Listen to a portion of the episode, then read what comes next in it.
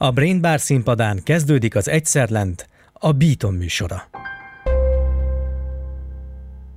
Sziasztok, jó reggelt kívánok, nagy szeretettel köszöntök mindenkit, Réti Barnabás vagyok az Egyszerlent új házigazdája, a Lovas Rozi kolléganőm mellett természetesen, de ma be kell érnetek velem. Nagyon örülök, hogy ennyien összegyűltünk, nem számítottunk rá, hogy ennyien fogtok érdeklődni Roland története után. Én megmondom őszintén, hogy én új vagyok az egyszerlenben, ahogy mondtam, és nagyon nagy megtiszteltetés volt számomra, hogy, hogy felkértek engem a Lajosék erre a, erre a pozícióra, erre a feladatra. Én, mint színész, színházi alkotó nagyon fontosnak tartom azt, hogy olyan történeteket meséljünk el az embereknek, amik erőt adnak, amikből bátorságot meríthetünk, amik inspirálhatnak, mert a nehézség senkit sem kímél, sokszor olyan embereket se, akikről azt gondoljuk, hogy minden rendben van velük. Nagyon el vagyok kényeztetve, mert Roland egy olyan, egy olyan személyiség, aki nem csak egy vendég, hanem nekem személyes jó barátom, régóta ismerjük egymást, ezt nem kell letagadnom és valamilyen szinten kolléga is, ugyanis a médiában dolgozik, mint műsorvezető, blogger, televíziós, rádiós műsorvezető. Néhány évvel ezelőtt Rolandnak a semmiből jött egy mélyvénás trombózisa, amire semmilyen előkészítőjel nem, nem utalt, hogy ez van, és ő megküzdött az életéért, és az egyik lábát elveszítette ebben a, ebben a, ebben a harcban. Azóta egy teljesen másfajta új életet él, és szerintem az ő története egy nagyon-nagyon jó példa lehet mindenkinek, illetve egy nagyon jó emlékeztető arról, hogy, hogy az életben semmi sem garantált, bármi történhet bármikor, bárkivel, és hogy nagyon sok minden valóban fejben dől el, hogy az ember azonosul-e azzal, ami történik vele, vagy pedig elfogadja, mint egy tapasztalatot, és tovább tud lépni. Úgyhogy remélem, hogy tanulhatunk tőled ma, és köszönöm, hogy itt vagy, és megosztod velünk ezt a, ezt a történetet. Én is köszöntelek titeket, és köszönöm a meghívást, és hello Barni, igen, mi ezer éve ismerjük egymást, és ahogy te is mondtad, hogy minden fejben dől el. Én ezt nagyon sokáig nem hittem el. Én egy olyan pasi voltam, aki 31 néhány éves koráig ezer fokon égett. Ma már 1500-on égek, de akkor még nem tudtam. Ezt igen. hogy ezért nem vettem igen. ebből vissza. Nem vettem vissza, és imádtam az életemet. Egy olyan életem volt, amiért, ami, amit a könyvben megírnak. Én nagyon szerettem az egész életemet, és, és eljött az a nap, amikor, amikor azt gondoltam, hogy egy álomba csöppenek bele. Tehát nagyon jó munkám volt, volt egy gyönyörű barátnő, minden happy volt. És pont akkor jött az életembe egy, egy csapás, egy pofon, amikor, amikor minden annyira sinem van. És hát eljött az a nap, amikor, amikor én azt szoktam mondani, hogy minden megváltozott, de talán semmi. Szemmel lehet, hogy minden, de egyébként meg nagy változások nem történtek úgymond az életemben, fejben viszont sok minden. Igen, korábban beszélgettünk erről, nyilván mi, mint barátok, sokszor beszélgettünk erről, de tudnotok kell, hogy ez egyszer lent mindig úgy készül, hogy mielőtt mi a stúdióba vonulunk az adott vendéggel, előtte van egy előbeszélgetés, amit a szerkesztők szoktak általában megcsinálni, és ilyenkor ugye átbeszélünk mindent, hogy mi a történet, mi az a, mi az a, az a nehézség, az a tragédia, ami történt ezekkel az emberekkel, és hogy és hogy ebből mi az, amit megoszthatunk a közönséggel. És amikor Rolanddal beszéltünk nem régiben, akkor ugye felmerült ez a tragédia szó, amit ő rögtön kiavított, azt mondta, hogy ez nem tragédia volt, hanem újjászületés. Ez Abszolút. nagyon érdekes, ez mit jelent számodra? Újjászülettem olyan értelemben, hogy teljesen más, hogy szemlélem, máshonnan nézem a világot. Sokkal kisebb dolgoknak örülök. És rájöttem arra, hogy semmi nem jár alanyi jogon. Amire azt gondoltam régen, hogy, hogy evidens, megtanított ez a helyzet arra, hogy semmi nem jár. Mindenért nagyon meg kell küzdeni. Nagyon-nagyon örültem az első napfénynek, amikor megláttam, nagyon örültem az első érintésnek, az első illatoknak. Minden átértékelődött, átértékelte az életemet, és ma már teljesen más szemszögből nézem az életemet. Nincs olyan dolog, amire azt gondolom, hogy nem lehet megoldani, vagy megugrani, és, és nem érzem azt, hogy, hogy jöhet olyan dolog, ami engem felidegesít. Sokkal nyugodtabban élem meg az életem, sokkal sokkal inkább azt élem, hogy éld meg az életed, mert egy van. Legalábbis itt most ez az életed, ezt az egy életet használd ki, és éld meg úgy, ahogy te szeretnéd. Ne felejj meg társadalmi elvárásoknak, íratlan szabályoknak, mert, mert a végén vége, és, és, és nem élted úgy, meg lehet az életed, hogy meg, meg akartad volna élni. Sokszor, sokszor ez egyszerűnek tűnik, és mégis valami nagy dolog kell ahhoz, hogy, hogy megértsük, és, és el Abszolút. tudjunk kezdeni e szerint élni. Ha visszamegyünk egy kicsit az időben, abban az időben, amikor még ugye ennek semmi nyoma nem volt, és nem tudtad, mi vár rád. Milyen volt akkor az életed? Hogy, hogy működtél? Azt mondtad úgy, hogy semmilyen előjele nem volt ennek, hogy egy, egy ilyen egészségügyi probléma fennáll nálad. nem volt, talán annyi jele lehet, hogy volt, hogy időnként egy-két havonta begörcsölt a lábam. Ez lehet, hogy utólag azt mondták az orvosok, hogy egy előjel lehetett. Én egy lábgörcs miatt nem gondoltam, hogy orvoshoz kellene mennem. Nekem volt egy gyermekkori betegségem egyébként, 14 éves koromban nekem lett egy vesebetegségem. Én nagymamám halálát követően valószínűleg pszichésen egy vesebetegség kialakult nálam. Ott már az élet azért kezdett pofozni, mert én 14 éves koromban nagyon sokat voltam kórházba, én olyan gyógyszereket kaptam, hogy kihult a hajam. Tehát ott már az élet kezdett szoktatni egy, egy következő lépcsőfokhoz. Ez a betegség eltűnt, szerencsére jól tudtuk kezelni, eltűnt, és belecsöppentem a média világába, ami nagyon beszippantott 18-19 évesen, és, és minden, ami ezzel járt, én éltem. Bulisztam, rengeteget dolgoztam, csajoztam, éltem azt az életet, amit én mindig is szerettem volna élni. Én azt gondolom, hogy egy nagyon felelősségteljesen elvégeztem mindig a munkám, nagyon felelősségteljesen helytáltam, mint, mint férfi, és, és azt gondolom, hogy nagyon-nagyon tökéletes életem volt. Ez most tényleg így lehet, hogy az annak tűnik, hogy ez egy kicsit túlzás, de én tényleg annak éreztem, hogy nekem ez az élet tökéletes.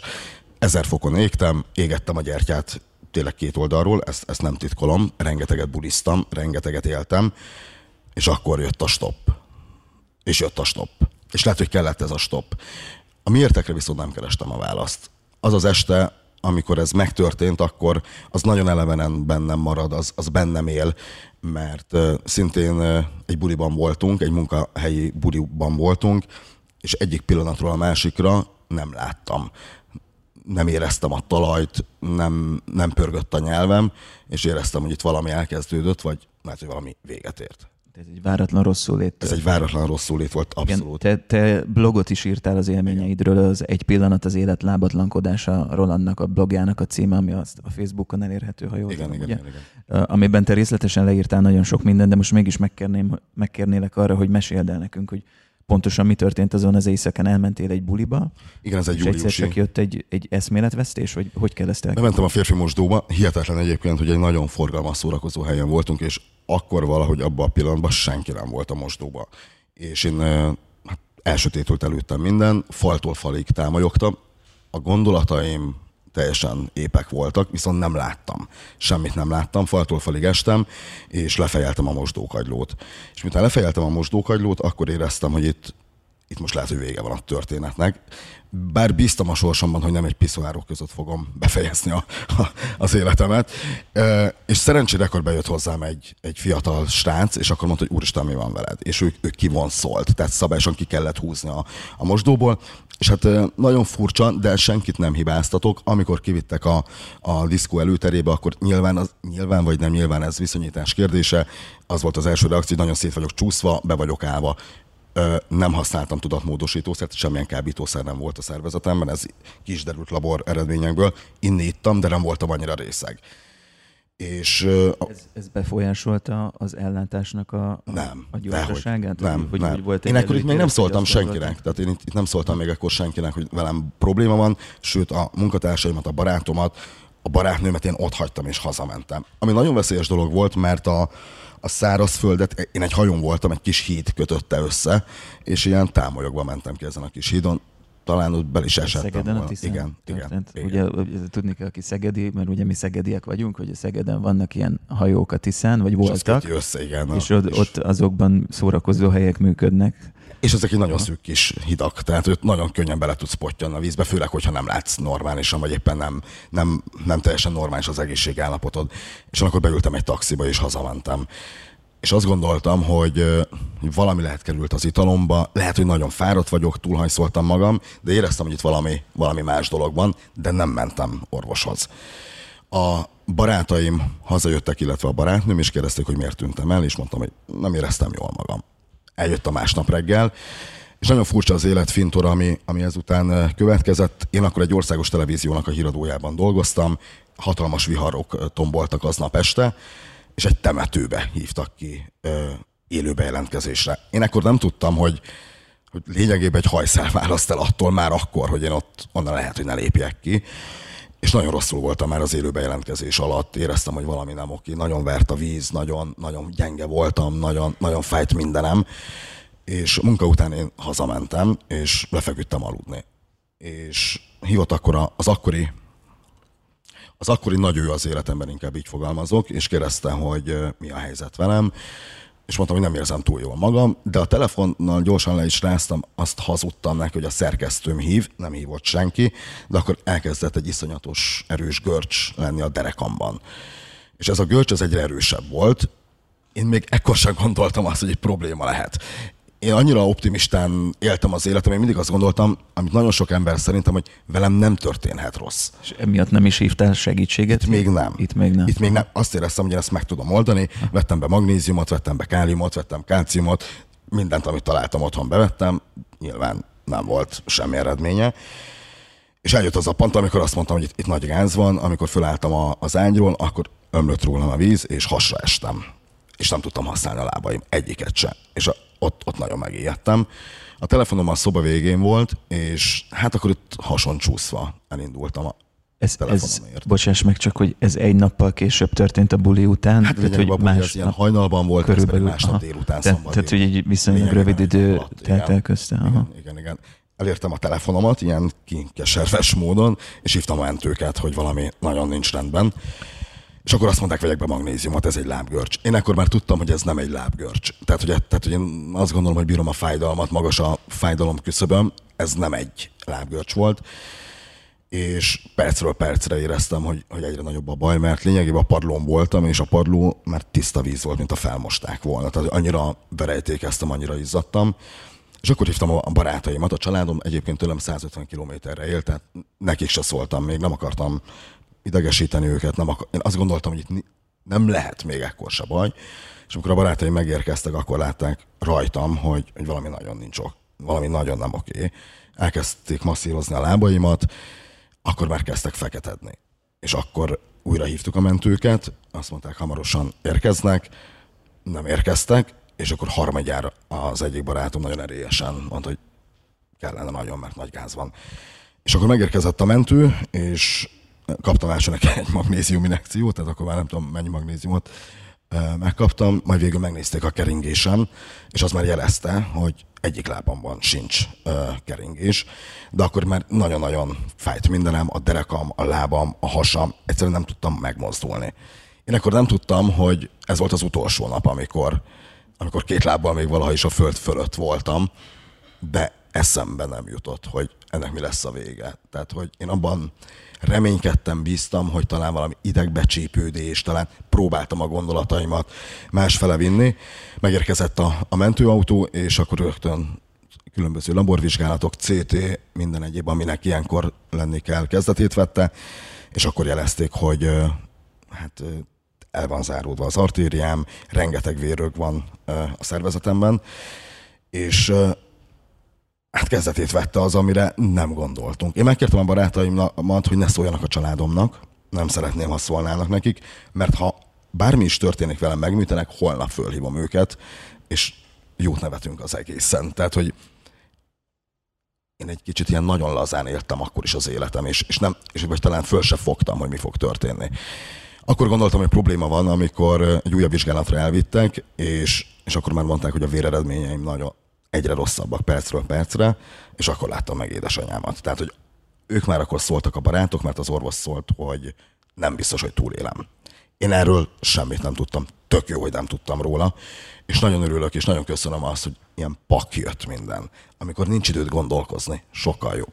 Nekem. Tehát, hogy ilyenkor az orvos neked nem mondja el szemtől szembe, hogy hogy, hogy megvan a kockázat annak, hogy nem Azt mondták, túl. hogy meg kell műteni, Aha. de azt szerintem a családommal konzultáltak, és a barátokkal is, és mondták, hogy azt, azt lehetőleg szerintem nem mondják el, hogy, hogy lehet, hogy itt vége a sztorinak, mert nem biztos, hogy sikerül a műtét. Én ezt nem tudtam. Azt sem tudtam, hogy, hogy mi, mi fog következni. Betoltak a műtőbe. Én régen a vérnyomásmérőtől féltem. Én féltem az orvosnak a látványától. Tehát én, én nagyon féltem az egész egészségügyi rendszertől, és valahogy ott nem éreztem azt, hogy, hogy baj lenne, vagy nem éreztem azt, hogy, hogy félnék bármitől. Én azt mondtam a családomnak is, hogy nem kell sírni, nyugi, megműtenek, holnap haza, vagy nem megyek még haza, de szerdán remélem hazamegyek, ez nagyon bennem volt, hogy én már másik héten dolgozni akartam.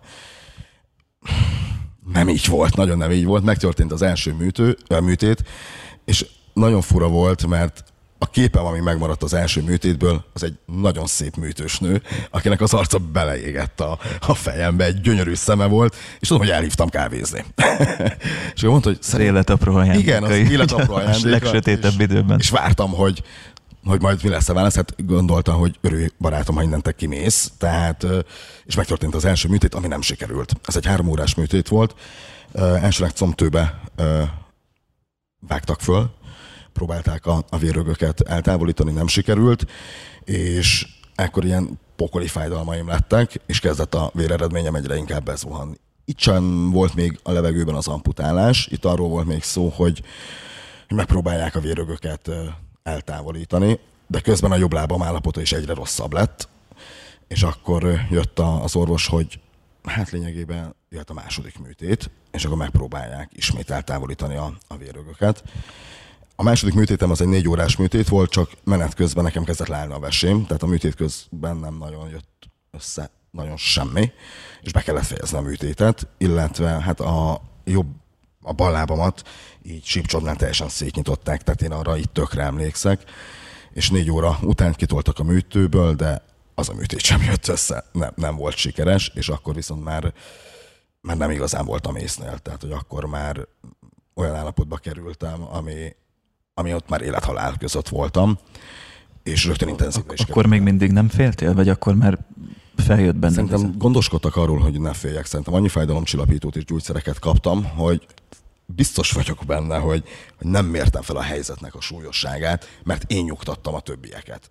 Tehát, hogy és ez nagyon megvan bennem, hogy mindig mindenkinek megköszöntem mindent, az orvosoknak, a nővéreknek, a családomnak, hogy ott vannak, a barátaimnak, de nem, nem éreztem, hogy ennek itt vége lehet.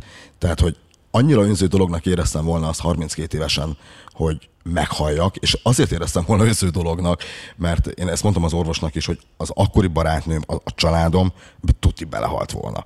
És hogy akkor is rájuk gondoltam, hogy nekik ez mekkora fájdalom lesz. Tehát, hogy én nem akartam meghalni, nekem eszembe nem jutott az, hogy, hogy itt, itt vége lehet. Közel volt a, közel voltam pedig hozzá, mert akkor jött a, az intenzívre vittek, akkor már az összes eredményem teljesen bedőlt, és szólt az orvosom, hogy eljött az a pont, hogy amputálni kell, különben biztos, hogy meghalok. Én azt mondtam neki, hogy van-e még esély esetleg, hogy megmentsük a lábamat. Mondta, hogy egy százalék esélyem van arra, hogy ha most betolnak, és sikerül a műtét, minimális, egy, de ha nem jön össze, akkor, akkor viszont lehet, hogy nem is jövök ki.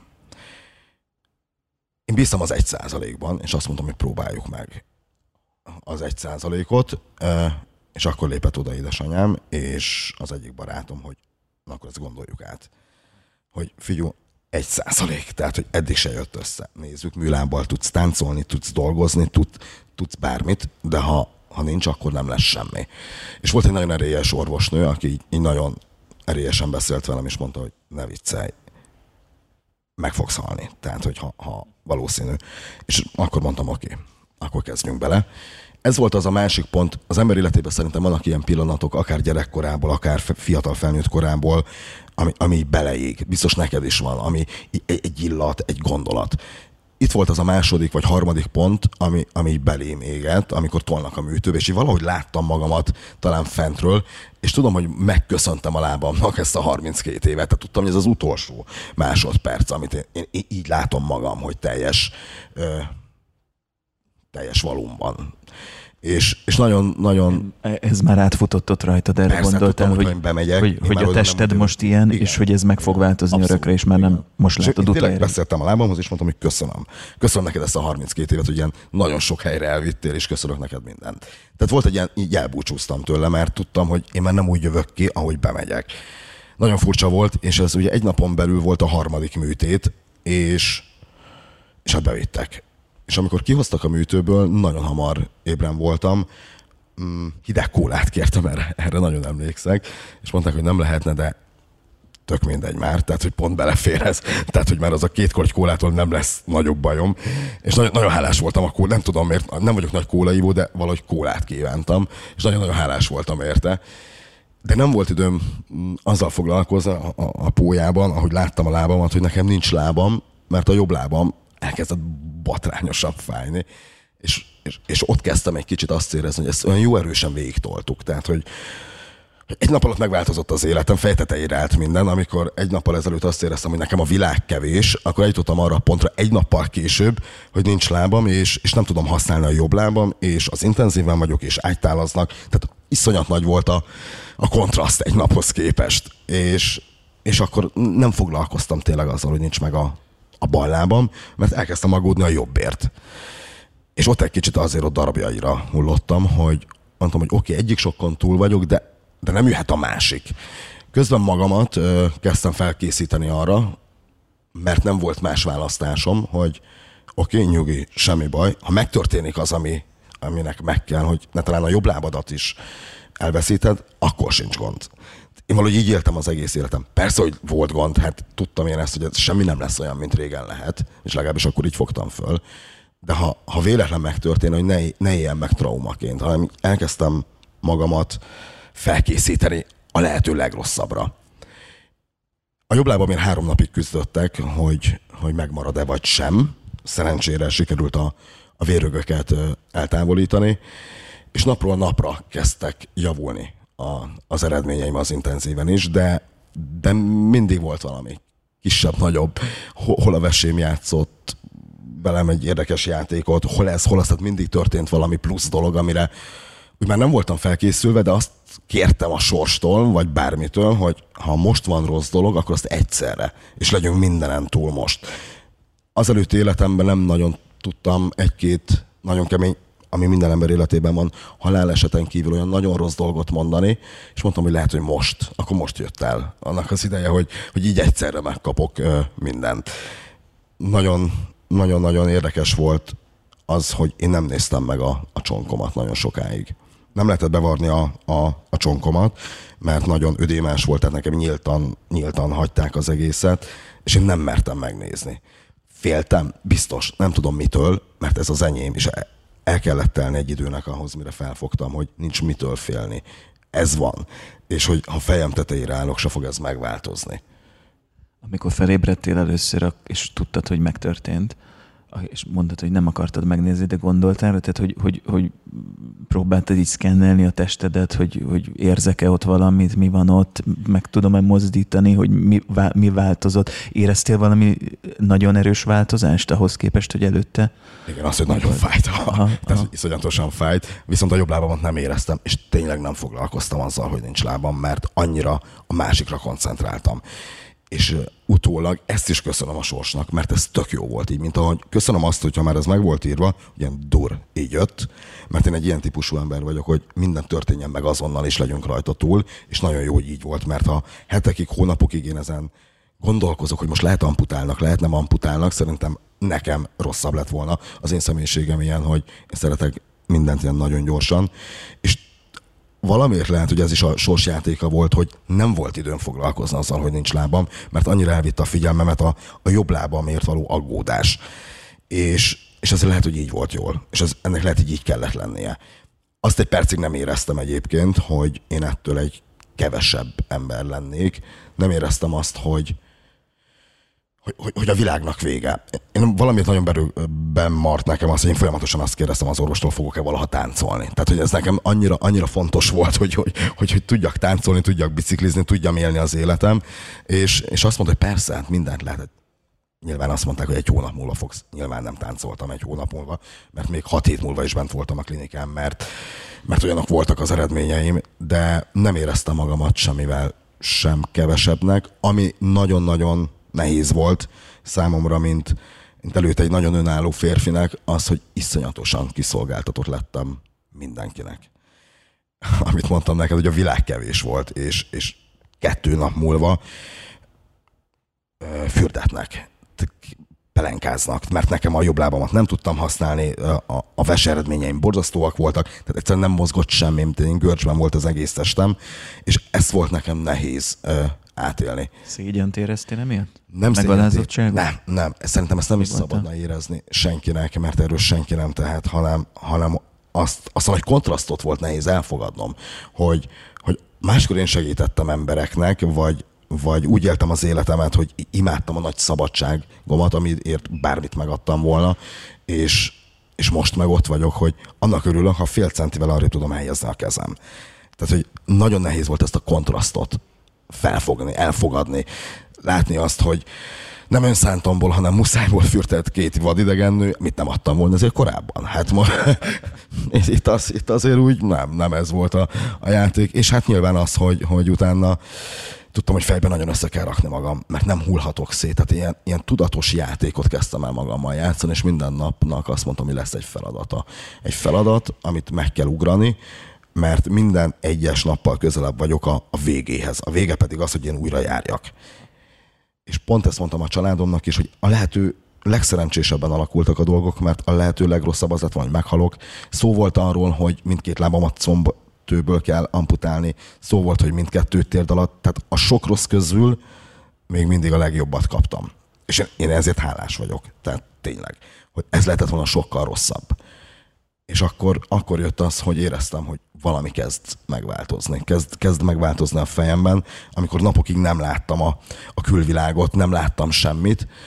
Aki mindig érdeklődött mindenfelől, azt vettem észre, hogy nem érdekeltek dolgok és mondtam, hogy ez, ez valahogy nagyon nem oké. 8-10 napig valóban nem érdekelt semmi. Ilyenkor, ha az ember egy ennyire súlyos traumán átmegy, ilyenkor kap pszichológiai is, vagy szak, szaksegítséget? Be, van, igen, tehát, hogy a, amellett, hogy ugye nyilván ápoltak, meg de kaptál e, ezzel kapcsolatban volt, bármilyen volt segítséget? Egy hölgy, aki, aki próbált velem beszélgetni, de végül azt arra jutottunk, hogy nem kell. Tehát, hogy én akkor azt éreztem, hogy nekem nincs rá szükségem.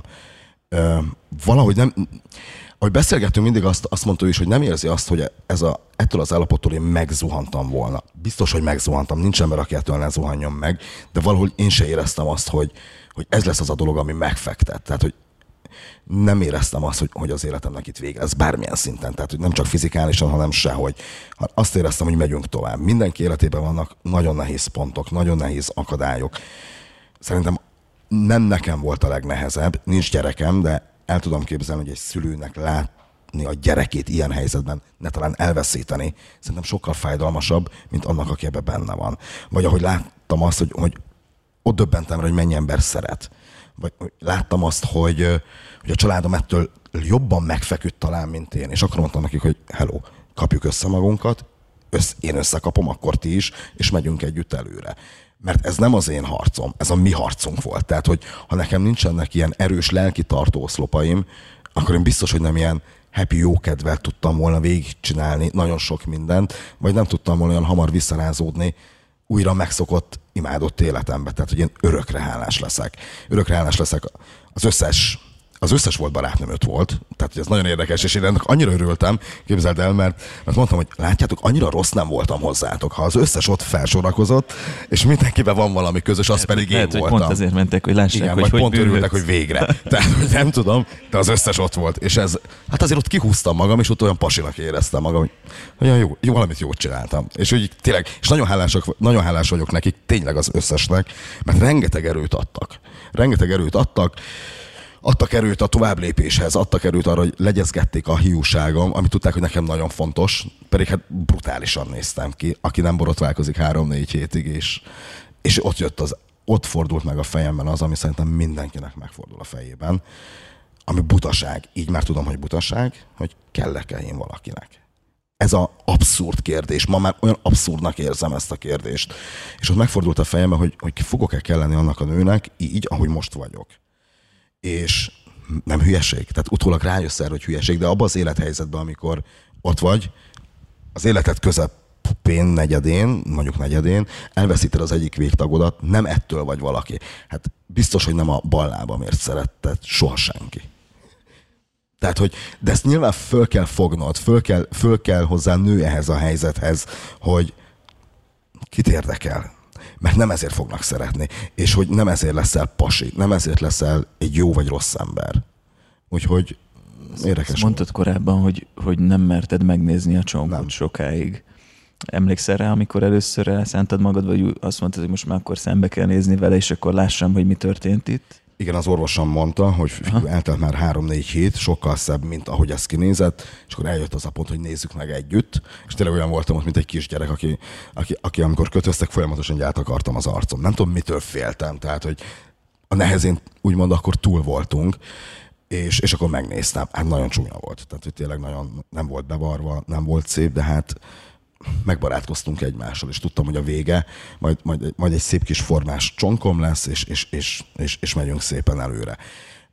De nem volt könnyű megbarátkozni vele. Pláne azért sem, mert ugye menet közben nekem, amikor már azt gondoltam, hogy, hogy túl vagyunk a jobb lábam, hát szerencsére épségben van, és, és nem amputáljuk, a bal láb amputálásán túl vagyunk, akkor jött előjött a gyerekkori vesebetegségem. És, és akkor mondtam, hogy, tehát, hogy akkor éreztem azt, hogy ez már egy kicsit kezd sok lenni. Hogy, hogy jobb láb, bal láb, ilyen keringési probléma, olyan keringési probléma, és előjött ez a vesebetegségem, amitől iszonyat mennyiségű víz halmozódott fel a, a, a testemben és rengeteg gyógyszert kellett kapjak, rengeteg szteroidot, és, és hát elindult egy újabb harc, akkor a vesémért. Tehát, hogy, hogy nagyon fura volt az élet, és tényleg azt gondoltam, hogy akkor most egyszerre jön minden. Ilyenkor mi játszódik le? Féltél, vagy, vagy dühös lettél, vagy mi? Hogy, hogy átmész egy ilyen borzasztó dolgon, ennyi, ennyi fájdalmon, meg kihíváson, meg szenvedésen, és akkor egyszer csak megint jön? Akkor azt mondtam, hogy gyere, pakolt. És, és tényleg azt mondom, és már tök mindegy. Tehát, hogy, hogy valamiért ezt megkapom, és, és akkor hadd szóljon, és akkor megcsináljuk. De ott egyébként éreztem azt, hogy, hogy na még egy valami jön, akkor az, az már úgy sok lesz. És jött. Elhagyott a szerelmem. Nem ezért hagyott el. Tehát, hogy így, így minden jött. Tehát hogy akkor azt gondoltam, hogy hú, ez most egy kemény menet lesz. Tehát, hogy de nem azért hagyott el, ezt mindig elmondom, nem az amputáció miatt, köztünk már más problémák is voltak, de egyszerre jött minden, és az így egy kicsit soknak tűnt. De felálltunk belőle, és, és azt mondtam, hogy ez lesz az az új élet, amit én úgy fogok megélni, úgy fogom megélni az életemet, ahogy lehet, hogy én mindig is élni akartam. Én azt mondtam erre a helyzetre, és azt gondolom, hogy, és nagyon hülyén hangzik, és, és a szónak a jó értelmében mondom, hogy amennyit elvett tőlem a sors, annyit adott is. Az lehet egy ajándék, érzelmileg egy ajándék lett nekem, mert másképp szemlélem a világot. Tehát Teljesen. Én régen sem voltam, én nem azt mondom, hogy régen egy jó vagy rossz tulajdonságokkal bíró pasi voltam, ezt nyilván saját maga magát az ember ne jellemezze. Nem, én ettől nem lettem jobb vagy rosszabb ember, de az biztos, hogy saját magammal szemben sokkal, saját magammal szemben sokkal nyitottabb és elfogadóbb lettem, és sokkal máshogy szemlélem a világot.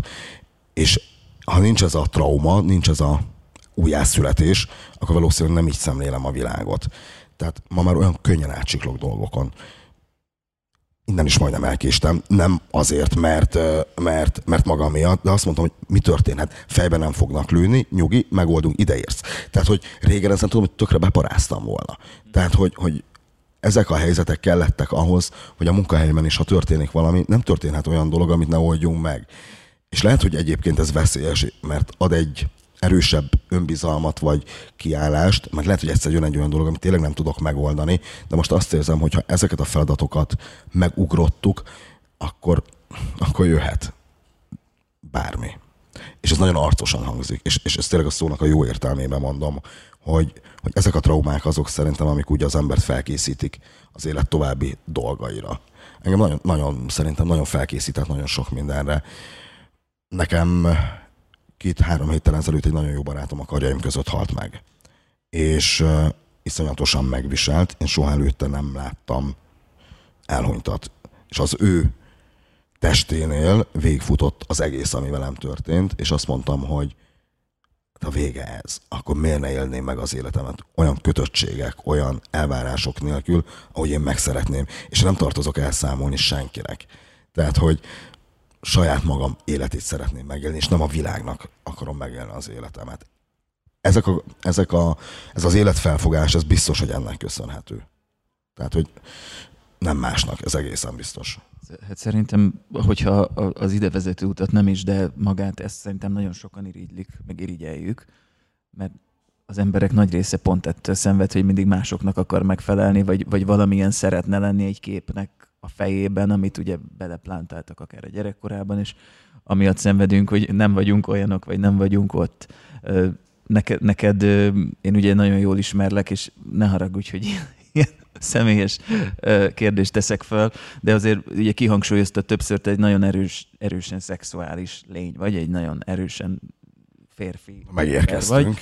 Vagy, és, és, és, ugye így többször kiutaltál arra, hogy a nők így és úgy, hogy hogy miután megtörtént ez az egész dolog, például ezt a részét az életednek mennyire volt nehéz elindítani? Mondtad, hogy elhagyott a barátnőd, és nem tudom, hogy jött-e gyorsan új a helyére, de, de most úgy látom, hogy nincsenek nagyon gátlásaid a nőkkel szemben, ahogy Abszolút ismerlek.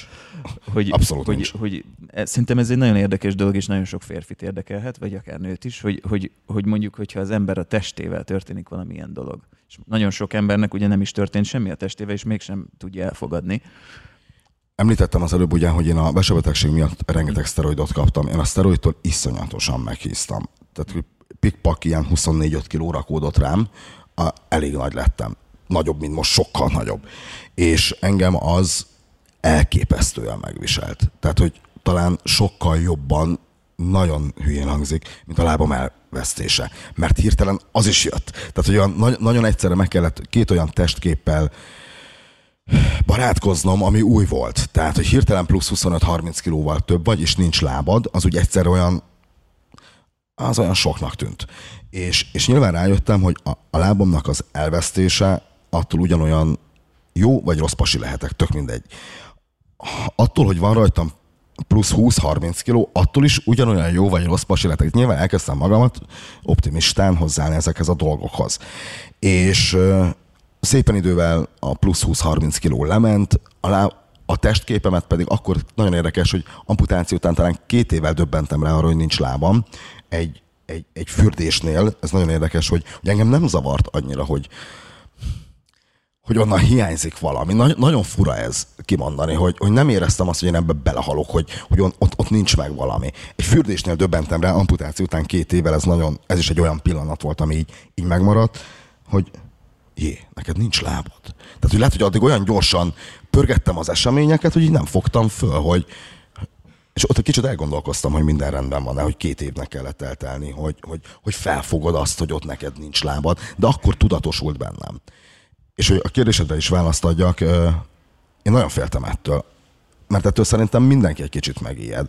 És akkor, akkor még velem volt a, a nagyon nagy szerelem, és ő neki még élek, hálás leszek. Ő volt az, aki azt mondta, hogy én bárhogy is lesz, szeretlek, és nem azért szeretlek, mert. És neki köszönhetem azt, hogy bevezetett az új szexuális életemben, akkor kerekesszékkel és, és mindenhogy, és olyan önbizalmat adott, meg az visszaadta a pasiságomat, amire azt mondtam, hogy tényleg még élek leszek neki.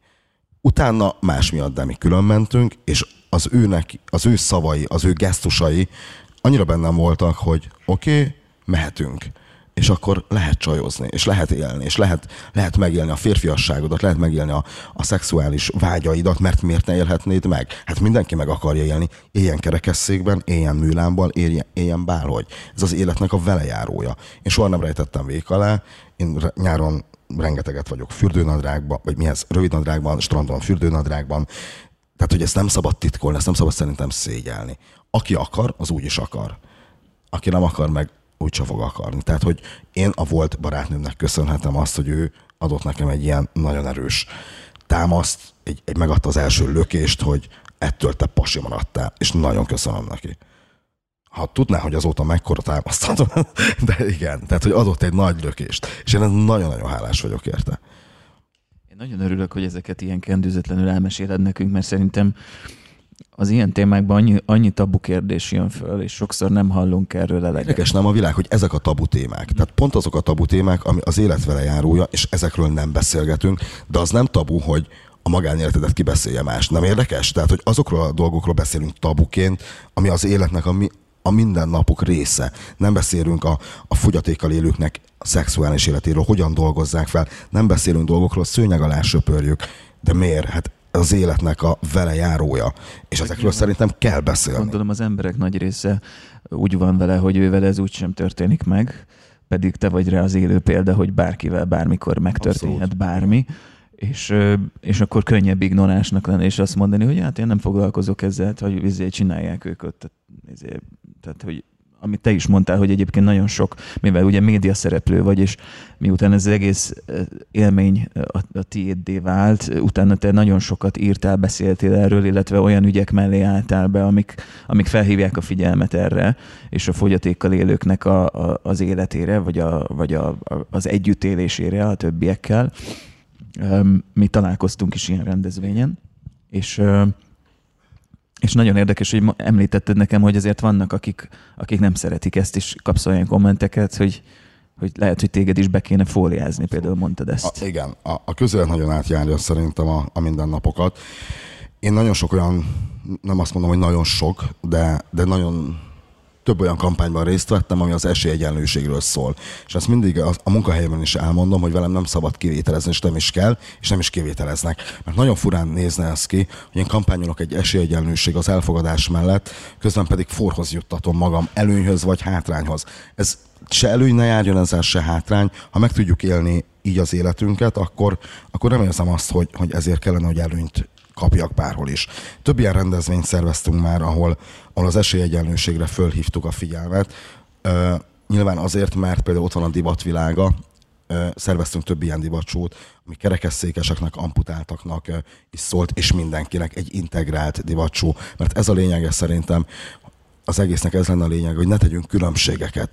Hogy ne legyen az, hogy fogyatékkal élő, épp nem emberek mindannyian emberek vagyunk, és szerintem ez a lényege ennek az egésznek. És ezek a divacsók, ezek a rendezvények is arról szólnak, hogy fogadjuk el egymást, ne tegyünk egymás között különbségeket. Hát mennyivel könnyebb lenne úgy élni, és mennyivel könnyebb lenne, ha, ha nem lennének ilyen mutogatások, és nem lennének ilyen kommentek. Én már ezekkel a kommentekkel egyébként volt, hogy foglalkoztam, ma már nem, annyira, de azért, azért megvisel az embert egy olyan komment, amikor azt mondják, hogy, hogy szerintem az ilyen amputált embereket, olyanokat, mint mondjuk te, a melegekhez hasonlóan fóliázni kellene. No comment, én ezek... Ugye a könyvekhez hasonló. A könyvekhez hasonló, bocsánat, igen. Tehát, hogy én, én, én ezzel nagyon nem értek egyet, de a véleményét elfogadom mindenkinek. Az az ő véleménye. Sokkal könnyebb lenne, ha már egészen pici korban szerintem a gyerekeknek a nevelésében is ez a mindennapok része lenne. Nagyon sok gyermek oda jön hozzám, és szerintem nagyon sok sorstársamhoz, és megkérdez, hogy mi történt veled, és nagyon nyitottak a világra. Egészen addig, amíg, amíg egy-két szülőnek a nevelése nem mond stoppot. Nyilván én egy szülőnek a, a nevelési stílusába nem szólhatok bele. Volt már olyan, amikor azt mondta a szülő, hogy semmi gond nincs a bácsival, leharapta a cápa. Bum. Semmi baj nincs a bácsival. Ez nem tudom, hogy mennyivel jobb, hogy, hogy mondunk egy ekkora nagy baroms, éppen le is haraphatta volna persze, de nem ez történt. Tehát, hogy nem tudom, hogy mi a jó, én biztos nem ezt mondanám a gyerekemnek, vagy aki felhatalmaz arra, hogy elmondhatom, hogy mi történt, nyilván nem ilyen mélységekbe, hanem sokkal máshogy és gyereknyelven elmondom, és sokkal nyitottabbak erre. És a gyerekeknek ez szerintem az életnek a megszokott része az, hogy ha, ha ők, ők látnak így már embereket, és mennyivel jobb így, hogy egy ilyen elfogadó társadalomban nőnek fel. Szerintem. De vannak ilyenek, ilyen kommentek, igen, ahogy te is említetted. Ezzel nem, nem, nem tudsz mit kezdeni, és nem is szabad. Egy biztos, hogy én nagyon féltem még attól, hogy mennyire fogad vissza majd a, a szakmám, nagyon örültem annak, hogy nem nagyon látok Magyarországon amputált vagy kerekesszékes riportert műsorvezetőt. Én nagyon féltem ettől, hogy, hogy egyáltalán el tudok-e újra ebben helyezkedni. Nekem az első ilyen rendezvényem egy szépségverseny volt kerekesszékkel, és nagyon fura volt a világtól, a sorstól, hogy egy, egy szépségversenyen gurulhattam ki, és elképesztően jó érzés volt. Életem egyik legnagyobb lelki vizsgája volt, és ott is rádöbbensz arra, hogy nagyon relatíva a szépség, és hogy mi számít igazán hát ott igazán királynak éreztem magamat. Hát nyilván mindenki körbe rajongott, hát tök, tök jó érzés volt, de nekem nem azért volt ez, ez a rendezvény iszonyatosan fontos, mert körbe rajongtak, én ezt soha nem várom el senkitől, hanem saját magamnak volt egy, egy lelki vizsga, hogy oké, okay, hogyha kerekesszékben maradsz, akkor is lehet, hogy számítanak rád, és tök jó volt. És aztán, aztán Szegeden nagyon nyitottan vártak vissza, azóta nagyon nyitottan várnak vissza rendezvényekre. Én soha nem kampányolok azzal, hogy nekem műlában van, és engem azért hívjanak. Ha valaki valamiben tehetséges, az legyen színész, legyen műsorvezető, legyen asztalos, legyen lakatos, bármi. Csak azért, mert műlában van, és nem kap lehetőséget, vagy bármilyen fogyatékkal él, szerintem nonsens. Nem ez számít. Valaki tehetséges, tök mindegy, hogy van lába, vagy nincs lába. Hát szerintem te egy nagyon jó példája vagy annak, hogy minden fejben dől el, ahogyan itt a kollégák mondták az elején és nem tudom, hogy volt-e az egyszerlen történetében élő epizód, ami, amit nem, nem a podcasthez csináltunk, de most ha mit csináljuk először, akkor nagyon örülök, hogy veled, Köszönöm szépen. veled csináltunk. Nekem mindenképp ez volt az első. Úgyhogy nagyon örülök, hogy megosztottad velünk ezeket. Szerintem, szerintem nagyon sok olyan dologról beszéltél, amiről az ember nem hall gyakran, még a médiában sem. Remélem, hogy tudtam Ö, hozzáadni a bárkinek a ez egy, jó, ez egy nagyon jó példa szerintem arra, hogy, hogy, hogy, hogy a bátorság és az, hogy mennyire tudod szeretni magadat, illetve mennyire nem azonosulsz azzal, ami történik veled, hanem mész tovább, az mennyi, mennyit tud segíteni. Hogy az emberrel történhet bármi, de ha azonosulunk vele, és azt a történetet meséljük, hogy én egy áldozat vagyok, én gyenge vagyok, én akármi vagyok, abból nem lesz olyan fényes jövő, amiben, ami előtted áll, vagy az a jelen, amit most te megélsz. Úgyhogy szerintem ez egy nagyon jó példa, és remélem, hogy sokakat tud inspirálni a történeted. További sok sikert kívánok. Köszönöm szépen, És Barna, annak köszönöm pedig különösen örülök, hogy ilyen sokan kíváncsiak voltatok a, az Egyszerlent, Egyszerlent előadására. Most átadom a mikrofont a kollégáimnak, úgyis megyünk tovább, és a Bitonnak a további podcastjei fognak itt bemutatkozni a Discovery Stage-en, de nagyon szépen köszönöm, hogy, hogy eljöttetek, itt voltatok. Hogyha bárkinek kérdése van Rolandhoz, vagy hozzám, vagy mindkettőnkhöz, akkor mi itt leszünk, és megtaláltok a beszélgetés után, és a, a további műsorokhoz pedig nagyon-nagyon jó szórakozást kívánunk nektek, és nagyon szépen köszönjük még egyszer. Sok sikert nektek is, és köszönjük szépen.